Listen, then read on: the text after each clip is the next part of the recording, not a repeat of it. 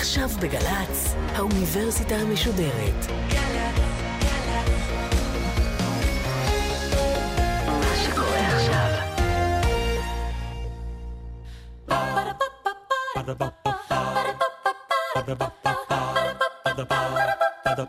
מה עכשיו. האוניברסיטה המשודרת מציגה מהים התיכון למזרח התיכון עם ליעד מודריק והסמסטר דת ומדינה. והפעם שיחה נוספת עם הפרופסור אוריה שביט מהחוג לערבית ולאסלאם ומהתוכנית למדעי הדתות באוניברסיטת תל אביב על דת ומדינה באסלאם. עורכת ראשית מאיה גאייר ערב טוב לכם, האוניברסיטה המשודרת. אנחנו במפגש נוסף עם פרופסור אוריה שביט מהחוג ללימודי ערבית ואסלאם באוניברסיטת תל אביב. מדברים על דת ומדינה בהקשר של האסלאם, ואני רוצה לפתוח את התוכנית בהנגדה לא רק בין דת ומדינה, אלא בין לאומיות לבין אסלאם, הנגדה שאנחנו שומעים כל הזמן גם בהקשר של דאעש. נכון, כי בעצם מה הדבר הגדול שעושה הנביא מוחמד כשהוא מביא את הבשורה שלו? הוא מעמיד את הזהות השבטית בחצי ערב ככפופה לזהות אחת שהיא יותר עמוקה, והיא הזהות הדתית. בעצם הוא יוצר אומה שמה שמאחד בין בניה זה אמונה. זה אגב רעיון מאוד יפה, כי הוא אומר שמה שקובע את מעמדך בעולם זה לא הצבע שנולדת איתו, או השתייכות הדם שלך, אלא הבחירה האידיאולוגית שאתה עושה. ואם אתה בוחר להיות מאמין, אתה חלק שווה מכל שאר המאמינים. ובהקשר הזה, רק אה, הערת אגב, בהשוואה לנצרות וליהדות, שהיהדות, אה, אני חושבת, יוצאת דופן בהקשר הזה, כי היא קובעת מיהו יהודי על פי באמת הדם, המוצא. גם הנצרות וגם האסלאם מקבלות אליהן גם בנים כן, חדשים, נגיד. נכון, ולכן אגב, אף אה, מטיף מוסלמי, אה, לפחות מסוג מסוים, לא יחמיץ את ההזדמנות לומר שהיהדות היא דת גזענית והאסלאם הוא לא. הדבר הזה שהנביא עושה, יש לו חלק עצום בהצלחה שלו, כי הוא מאפשר לעמים חדשים ולנכבשים להפוך לחלק מהאימפריה. ובעצם לחלק שווה, לפחות, שוב, ברמה האידאית. יש לזה כוח עצום. מה גם שלהפוך למוסלמי זה לא דבר קשה. עכשיו, זה לא שהנביא מבטל את הזהות השבטית, זה לא שהשבט כבר לא קיים. וזה לא שלימים לזהויות טריטוריאליות, לארץ שאתה חי בה, אין משמעות או אין מקום. אבל יש עיקרון יסוד באסלאם, והוא שהזהות הדתית של המאמין חייבת להיות עליונה על הזהויות האחרות, ואני אה, חושב שרוב המוסלמים המאמינים יקבלו את העיקרון הזה. זה עדיין לא אה, פותר את השאלה של הלאומיות המודרנית והמקום שבו היא נמצאת, לעומת הזהות הדתית. צריך אה, לומר את האמת, זהות לאומית מודרנית. קהילות מדומיינות, זה דבר שהוא זר או חיצוני לחברות המוסלמיות. זה יבוא. מה שלא הופך אותו שוב ללא לגיטימי או לבלתי ניתן להכלה. לא סתם יבוא, גם יבוא ששורטט בקווים אה, על ידי באמת מדינות, הזכרנו קודם, קולוניאליסטיות. זה לא שבאמת מצרים וירדן ועיראק היו... נכון. קיימות לפני כן. אבל יותר מזה, אם גם נחשוב על זהות אה, אתנית, זאת אומרת, על הזהות הערבית הלאומית, שחוצה את הגבולות, גם היא ידעת, יש דבר שהוא כמעט מדהים כשחושבים עליו. עד סוף המאה ה-19 אין לנו כמעט ערבים מוסלמים שהם לאומיים ערביים. מצרים, שהיא המדינה שבכל זאת התפתחה באופן הכי אוטונומי במרחב דובר הערבית. בתוך המאה ה-19 אין לנו אנשים שמעמידים זהות מצרית לפני זהות אסלאמית. הפיתוחים של זהויות פטריוטיות ולאומיות מצריות עד סוף המאה ה-19 נעשים בתוך המסגרת של הרעיון של אחדות האומה המוסלמית המיוצגת על ידי האימפריה העות'מאנית. וזה למרות ההיסטוריה הארוכה של מצרים, באמת, אם הזכרתי קודם, מצרים היא באמת יוצאת דופן, כי היא קיימת כבר באמת זה... מקדמת דנה, ולמרות כל זה אתה אומר, היא משנית לזהות האסלאמית. ולמה זה כל כך מדהים? כי כשאנחנו רצים 20-30 שנה אחורה, פתאום זהות מצרית טריטוריאלית, מצרים כאומה, מצרים כמעגל העיקרי שאליו משתייך המוסלמי המצרי, זה הופך לרעיון הגמוני. וקופצים עוד 20 שנה קדימה, פתאום לאומיות פן-ערבית. הלאומיות הנאסריסטית, הלאומיות הבאפטיסטית. היא הופכת למוסכמה בפוליטיקה הערבית, היא הופכת לכוח הדומיננטי. ומה הרי המשמעות של הנאסריזם? מה המשמעות של מפלגת הבאף, המפלגה ששלטה אגב, באופן פורמלי עדיין שולטת בסוריה, או במה שנשאר ממנה, ושלטה בעיראק עד לסוף שלטון סדאם. המשמעות היא שאנחנו הופכים את הסדר. ערביות הופכת למסגרת ההתייחסות העיקרית, והאסלאם מצוי בתוכה במידה שאתה מוסלמי. שזה מעניין, כי אני חשבתי שאתה הולך להגיד, הפן-ערביות היא בעצם שיקוף של המוסלמיות חוצת השבטים, אבל אתה אומר ההפך. פן-ערביות היא במובן עמוק מרי נגד קונבנציה פוליטית שהייתה דומיננטית באזור הזה במשך 13 מאות שנים. כלומר, עד תחילת אמצע המאה ה-20. מדוע? כי עד לעליית הפן-ערביות, המסגרת המאחדת בין ערבים הייתה שהם מוסלמים. וערבי... כלומר, לא היה צורך בפן ערביות, בעצם. הערביות הייתה חלק מהזהות האסלאמית, אם הייתה. ובעצם מה שעושה הפן ערביות זה לבוא ולומר, מה מגדיר אותך? ומה מגדיר את הקהילה הפוליטית שלנו, או יותר נכון, מה צריך להגדיר אותה? כן. כי הקהילה המאוחדת עדיין לא קמה. מה שמגדיר אותה זה הזהות הלאומית, זהות הדם, הזהות הלשונית, המוצא, אנחנו ערבים. והזהות שלנו כמוסלמים מצויה בתוך זה. האסלאם הוא חלק מהערביות. כלומר, בעצם יש פה היפוך. לא הערביות כחלק מהאסלאם, אלא האסלאם כחלק מהערביות. וצריך אגב לומר במבחן ההיסטורי, הדבר הזה נכשל כישלון מוחץ. אה, לא קמה אומה אה, ערבית, הניסיונות לאחד בין מדינות ערב כשלו, וזרמים שההתנגדות שלהם עמוקה מאוד לרעיון הזה, עלו ושגשגו. אבל צריך גם לשים לב, אמרת שאחרי מלחמת העולם הראשונה נקבעו גבולות אה, מלאכותיים של מדינות טריטוריאליות שאפשר לטעות בכלל על, על מידת האותנטיות שלהן מבחינה היסטורית. הכל טוב ויפה, אבל שימי לב שהגבולות האלה כגבולות בסך הכל שורדים, ושורדים יפה. ואם אנחנו מסתכלים למשל על הניסיון המצרי של חמש השנים האחרונות, הרי במצרים בעצם היה מאבק אדיר בין תנועה, האחים המוסלמים, שמייצגת את התפיסה של אסלאם לפני מצריות. ומול מי היה המאבק? מול כוחות שמייצגים את התפיסה של מצריות לפני אסלאם וגם לא רואים סתירה. ומי מנצח במאבק הזה בינתיים? ניצחון חד משמעי ומוחץ. המחנה של מצרים הטריטוריאלית. האחים המוסלמים הובסו, לא בקלפיות אגב, אבל הובסו במבחן התוצאה, במבחן המעשה הפוליטי-צבאי. התברר שלרעיון הטריטוריאלי-לאומי יש כוח אדיר. זה בוודאי נכון למצרים, שבה הלאומי, הלאומיות באמת הייתה יותר מלמטה למעלה כן, ויותר אותנטית. עם שורשים היסטוריים. עם שורשים היסטוריים, אבל אנחנו רואים שגם סוריה לא כל כך ממהרת להתפרק מהקיום שלה. והקהילה הבינלאומית לא כל כך ממהרת לפרק אותה, וגם עיראק לא כל כך ממהרת להתפרק. אני כבר לא מדבר על הרבה מדינות, טוניסיה, ירדן ואחרות, שבח... ששרדו את המבחן הזה בינתיים בצורה... אבל בוא נדבר באמת על האחים המוסלמים. מה מקורה של התנועה הזו? איך היא נולדת? תנועת האחים המוסלמים באה לעולם כתגובת נגד למציאות של התפרקות האימפריה העות'מאנית והתפרקות הרעיון של אסלאם כאומה ואסלאם כצורת משטר ומקור סמכות לחוק. והקריאה שלה היא להחזיר את הגלגל אחורה, להחזיר עטרה ליושנה. וזאת הייתה הקריאה שלה כשהיא קמה ב-28, זאת נשארה הקריאה שלה היום. היא לא קוראת לביטול של מצרים כמצרים, היא לא קוראת לביטול של סוריה כסוריה. הדבר שהיא קוראת לו זה להתקדמות הדרגתית לקראת עולם שבו יש בכל זאת איזושהי פדרציה מוסלמית מאוחדת, או אם יהיה יותר מזל, או כשיגיע הרגע הנכון, תהיה ממש חליפות כמו פעם, אבל למצרים כמצרים יש מקום בתוך העולם הזה. אבל הכפפת המדינה לדת. זה מונח שלך, והם לא יאהבו אותו. זה לא הכפפת המדינה לדת, זה לא הכפפת הדת למדינה. הדת והמדינה הם אחד. דין ודאולה. אין הבחנה ביניהם. המדינה היא דת, הדת היא מדינה, זאת מהות אחת. וזה נתפס בעיני המערב כאיום. בוא נשמע למשל דיפלומטית אמריקנית שמדברת על האחים המוסלמים וההשפעה לא רק על האזור, אלא בכלל על העולם כולו, כולל ארצות הברית. Understanding the role of the Muslim brother in North America. The process of settlement is a civilization jihadist process with all the word means. The Ikhwan, which is the Arabic word for brothers, must understand that their work in America is a kind of grand jihad in eliminating and destroying the Western civilization from within and sabotaging its miserable house by their hands and the hands of the believers so that it is eliminated and Allah's religion is made victorious over all other religions. אז אנחנו שומעים את הדברים האלה, ונדמה לי שמייצגים אולי את הפחד הקמאי ביותר של המערב מפני האחים המוסלמים, מפני המילה שהשתמשה בה, הג'יהאד, וזה כמובן מגובה באל-קאעידה. ודאעש. בוא תעשה לנו סדר בתוך כל הבליל כן, הזה. קודם כל, הקונטקסט של מה ששמענו, אגב, קשור לעוד תפיסה של האחים המוסלמים, והיא התפיסה של מה מקומו של המהגר המוסלמי במערב. אבל אם לחזור לאזור שלנו, אז ככה, השאלה הבסיסית שהאחים המוסלמים היו צריכים לשאול את עצמם כשהם קמו, היא האם שליטי מצרים הם מוסלמים. כלומר, האם, אם הם מוסלמים, מה המשמעות? ואני חוזר כאן לשיחתנו ל... משבוע שעבר, בדיוק. המשמעות היא שלפני שאתה מנסה להפיל אותם בכוח, אתה חייב להיות מאוד מאוד סגור עם עצמך. שתצליח. שתצליח. הבחירה של חסן אל-בנה, מייסד האחים המוסלמים, והיא באמת בחירה היסטורית שמשפיעה על האזור עד ימינו, הייתה לראות בשליטי מצרים מוסלמים.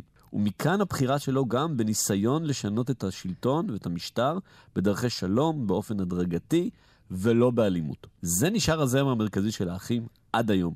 בכל המרחב הערבי. אבל ברבות הימים ומשנות ה-60 התפתחה תפיסה אחרת, והאב המייסד שלה, האב המכונן שלה, הוא סייד קוט, שהיה מבכירי האחים כבר משנות ה-50, והוא בא ואמר שאם המשטר ואם השליט לא מיישמים את חוקי האסלאם במלואם, זה לא שליט מוסלמי. ואז הוא בא ואמר דבר, שני דברים שהם לא פחות דרמטיים. הוא אמר שהדרך היחידה להיפטר משליט לא מוסלמי שכזה, היא באלימות. כי מול מישהו שפועל נגדך באלימות, מילים לא יעזרו, ואז הוא בא ואמר עוד דבר דרמטי. הוא בא ואמר שהדרך היחידה לפעול באלימות היא בידי אוונגרד, בידי קבוצה קטנה, הוא קרא לזה כן. טליה. אח שלו לימים, מוחמד קוד קרא לזה אל-קאידה. הדרך היחידה היא קבוצה קטנה. למה? כי הציבור הרחב כל כך כבר הושחת, שלא תבוא ממנו שום ברכה.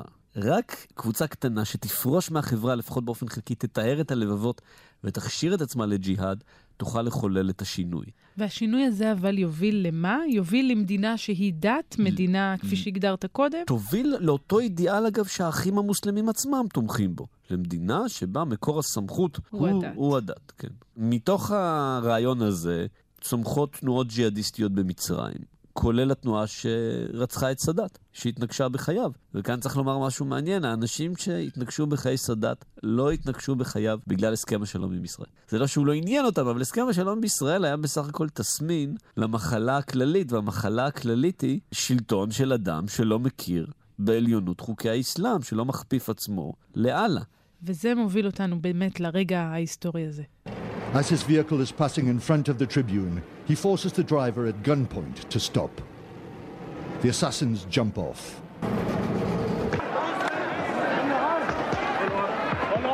President Sadat is hit by 37 bullets, but it is a ricochet which delivers the fatal wound. אז כך זה נשמע, ואתה רואה בזה מה? אה, הדהוד לאותו, לאותה 아, אה. מסורת שאומרת, עכשיו יש לנו שליט, הוא לא מוסלמי, צריך להפיל אותו. זה אפילו לא הדהוד, זה, זה, זה, זה אותו יישום, קול. זה הלכה אותו למעשה. כן. תראה, האנשים האלה אמרו, אם יש מלחמה בין ישראל למצרים, אנחנו לא בעד מצרים. מצרים בשבילם הייתה חברה כופרת. הטרגדיה מבחינתם היא שהם נכשלו. הרעיון לא היה לרצוח את סאדאת סתם, הרעיון היה לרצוח את סאדאת ולתפוס את השלטון. בזה הם נכשלו, ובו זמנית, לצד הכישלון שלהם, האחים המוסלמים בסוריה, שבין 76 ל-82 קיבלו על עצמם, הזרם המרכזי שם קיבל על עצמו את התפיסה האוונגרדית של סייד קוט, ויצא למרי שהיה קרוב להפיל את שלטון אסד, אבל לא הפיל אותו, אנחנו כולנו יודעים איך זה נגמר. זה נגמר בחמה בטבח של אלפים. במילים אחרות, מה שקורה עם הרעיון האסלאמיסטי לגווניו, הוא שהזרם המרכזי נכשל. בשנות ה-50, 60, 70, 80, הוא לא מצליח לתפוס את השלטון באופן לא אלים. כן, אבל איך זה מתפתח לג'יהאד המוכר לנו היום? או, עכשיו, זו אולי הנקודה המעניינת, וצריך כאן לחזור לדמות uh, שהיא די שולית ברצח סאדאת, אבל בכל זאת הייתה פעילה בקבוצה שרצחה את סאדאת, ונכלאה בעקבות הרצח, בעקבות ההתנגשות, וזה היימן אל-זווארי. Uh, היום מנהיג אל-קאעידה. כן. עכשיו, מה זה בעצם אל-קאעידה? אל-קאעידה זה ארגון שעובר כמה גלגולים. בתקופה שבן לאדן, זה עדיין תקופת טרום אל-קאעידה, שבן לאדן פועל באפגניסטן, יחד עם עבדאללה עזאם, איש הכי מוסלמי מובהק, הם פועלים להפיל את הכיבוש הסובייטי באפגניסטן. זה דבר שיש עליו קונצנזוס בכל העולם המוסלמי, זה לא תנועה ג'יהאדיסטית מיוחדת במובן הזה. כשבן לאדן חוזר לסעודיה, בעקבות הזמנת הכוחות האמריקאים לסעודיה במבצע מגן במדבר, בן לאדן מאמץ את התפיסה שהמשטר הסעודי איננו משטר מוסלמי, מוסלמי. כלל ועיקר, והוא פועל נגדו כקוטביסט. כלומר, עיקר האנרגיה של בן לאדן בשנות ה-90 המוקדמות זה להפיל את המשטר הסעודי. זו פרשנות, צריך לפרש את זה באמת כפרשנות דתית של המצב. זה אנשי דת שאומרים, הם לא מוסלמים. זה לא אה, שבן לאדן אומר, אני עכשיו רוצה לתפוס את השלטון בעצמי או להחליף את השלטון. זה מאבק דתי לגמרי לא פוליטי. בראייתו כן. ובן לאדן, אגב, צריך לומר לזכותו, למרות שזה משפט שנשמע קצת מוזר, שהוא היה באמת אדם שגם הלך את ההליכה, כן. שזה גם נשמע מוזר. כן. במובן זה שהוא גדל בתנאים מאוד מאוד מפנקים. ולא היה לו שום מניע כן. חוץ מהאידיאולוגיה לעשות את מה שהוא עשה. כן. זה לא אדם שלא היה לו מה להפסיד, היה לו הרבה מה להפסיד, והוא גם הפסיד בסוף. אז באמת הייתה פה תפיסה אידיאולוגית שהמשטר בסעודיה איננו מוסלמי, וצריך להחליף אותו, והדרך היחידה לעשות את זה היא אלימות. אבל אז מה קורה? 23 בפברואר 98, כשבן לאדן מכריז, יחד עם זוואירי, על הקמת החזית העולמית לג'יהאד נגד היהודים והצלבנים. פתאום הג'יהאד הופך לגלובלי. אז זהו, זה בדיוק מה שרציתי לשאול אותך, איפה הקפיצה? דיברת על סעודיה, שהשלטון בה הוא לא מוסלמי, איך זה קשור ליהודים והצלבנים? יפה, אז הקפיצה היא קודם כל בפסק הלכה, שאומר שיש כיבוש אמריקאי של סעודיה, ויש כיבוש אמריקאי של עיראק, ויש תמיכה אמריקאית במה שהם מכנים המדינונת היהודית, ועל כן פסק ההלכה הוא שצריך להרוג אמריקאים ובעלי בריתם, אזרחים ואנשי צבא בכל מקום, וזה בעצם פסק הלכה שהופך את הג'יהאד לג'יהאד שפוטנציאלית אמור להתקיים בכל מקום. לא, כי זה כאן חורג, אתה ציירת בתוכנית הקודמת וגם במפגש הנוכחי, ציירת איזשהו מהלך מתי אפשר להחליף שלטון. והמהלך הזה אמר, אם הוא לא מוסלמי, אפשר במידה של מלחמת אחים. פה זה, פה, זה כללי משחק חדשים. כן. עכשיו להרוג אמריקאים ולהרוג יהודים שהם בכלל לא חלק מהדיון. פה זה במק...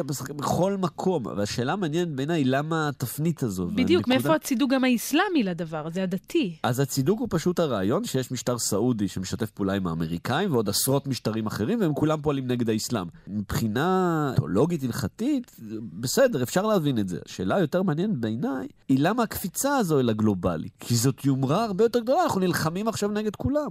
וזו יומרה, אגב, שדאעש ממשיכה אותה היום באופן הכי אינטנסיבי שאפשר, הם הרי באמת נלחמים עם כולם. ההסבר הוא דווקא הכישלון. כלומר, בן לאדן לא מצליח בשנות ה-90 בחזית אחת ממוקדת להפיל את השלטון הסעודי ולהחליף אותו בשלטון אחר. ולעומת הכישלון הזה, לעומת הכישלון של האסטרטגיה הקוטביסטית, ששמה, נותנת עדיפות למאבק בשלטון המוסלמי לכאורה על פני המאבק במערב, לעומת הכישלון הזה, בן לאדן בעצם מכריז על מלחמה גלובלית.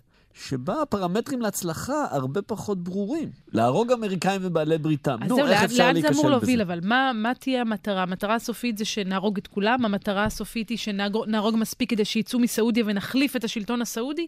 המטרה הסופית, במובן של סוף סוף, המטרה היא עולם שנשלט על ידי האסלאם. עולם. חליפות, בוודאי. לא רק המדינות האסלאמיות, כן, לא רק לשחרר את המדינות האסלאמיות. כן, אגב, אבל חסן אל-בנה, בגרסה הזרם מרכזית, המתונה של האסלאמיזם, בעצם לא רואה את הדברים אחרת, הוא האסטרטגיה היא אחרת. תראי, יש פה דבר שהוא בסך הכל הגיוני. אם אתה מקבל על עצמך שהאסלאם הוא אמת אחת אחרונה, ושתכולת האמת הזו היא האנושות כולה, ושאלוהים ציווה על המאמינים להפיץ את האמת הזו, בוודאי שאתה רואה לנגד עיניך בסוף הדרך עולם שכולו מוסלמי. אני לא חושב שאפשר באופן הגון ל- ל- להגיע למסקנה אחרת. השאלה היא איך אתה מוביל לשם. ובן לאדן אימץ דרך, ודאעש מאמצים דרך של מלחמת כל בחול, עכשיו, מיד. כן, אנחנו רואים את התוצאות שלה. ויש כאן עוד סתירה מעניינת, כי מצד אחד אנחנו רואים אה, יציאה נגד המערב וגם ערכיו ואורח חייו והדרכים שבהן הוא מתנהל, ומצד שני משתמשים בחלק מן הדרכים האלה כדי לצבור כוח ועוצמה. הנה למשל דיווח חדשות שמתייחס לעניין הזה. Recently, the terrorist organization ISIS has been using social media to convert Westerners to their cause. Even worse, they're better at it than CNN. A teenager was arrested at Chicago's O'Hare Airport for attempting to provide aid to the foreign terrorist group ISIS. Aside from taking teen rebellion to a whole new level, this raises a lot of questions. Namely, how is ISIS spreading their message to the point where teenagers are willing to up and leave their family to support a radical cause without ever even having their Minecraft privileges taken away? But what's interesting is that the ISIS message and ideologies about Western immoral filth are spread in the exact same way as we spread our Western immoral filth through social media. To which we ask, where'd you guys learn how to do that so well? אז הקטע הזה נלקח ממגזין אינטרנטי, מה שמנסים בעצם לטעון זה שהמתנגדי המערב משתמשים באותם כלים כמו המערב כדי להפיץ את משנתם.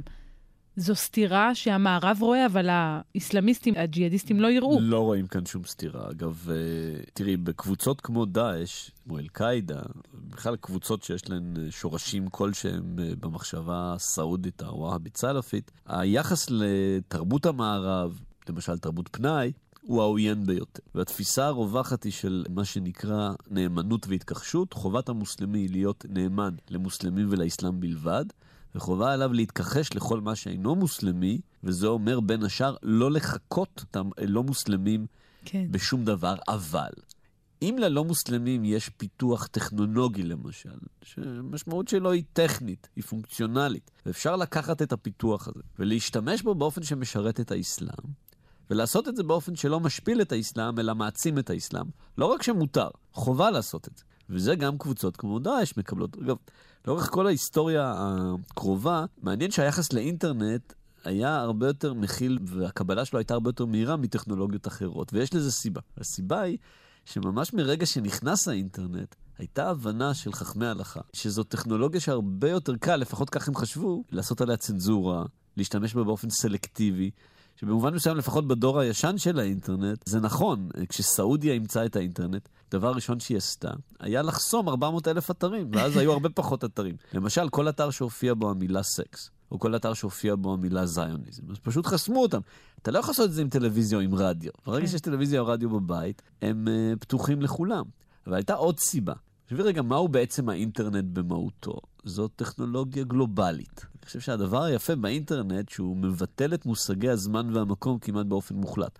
היום יושב ישראלי בקנברה, ואם בא לו לשמוע את השיחה שלנו, אז הוא עושה את זה באותה קלות שעושה את זה ישראלי בתל אביב. אבל מה עוד גלובלי? מה עוד חל על האנושות כולה? גם האסלאם. ואת החיבור הזה חכמי ההלכה עשו מהר מאוד. האינטרנט גלובלי, הנבואה, הבשורה של הנביא, גלובל. גלובלית. רגע, אז לא יכול להיות שהאינטרנט בא לעולם במקרה.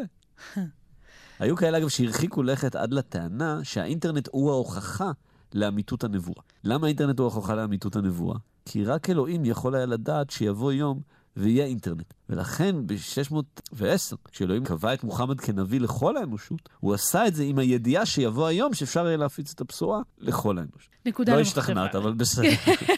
אני רוצה אבל לשאול אותך, אתה יודע, תיארנו כאן תפיסות בסך הכל קיצוניות של דת ומדינה. מה חושב המוסלמי הממוצע? אפשר לדבר על כזה דבר? כלומר, הרי דאעש ואל-קאעידה הם זרמים אה, פונדמנטליסטיים שהיינו רוצים לחשוב שלא מייצגים את דעת הרוב. אנשים ממוצעים אני לא מכיר, אבל אני כן מכיר בחירות חופשיות. יש דבר כזה, והן בדרך כלל מייצגות בצורה טובה דעת הציבור. צריך לומר את האמת. במערכות הבחירות החופשיות המאוד מאוד מועטות שהיו בעולם הערבי בחמישים השנים האחרונות, פעם אחר פעם זכו ברוב תנועות שהמהות שלהן היא קריאה או לשלטון האסלאם, למדינת הלכה, או למדינה שיש בה הרבה יותר אסלאם. זה מה שהיה במצרים.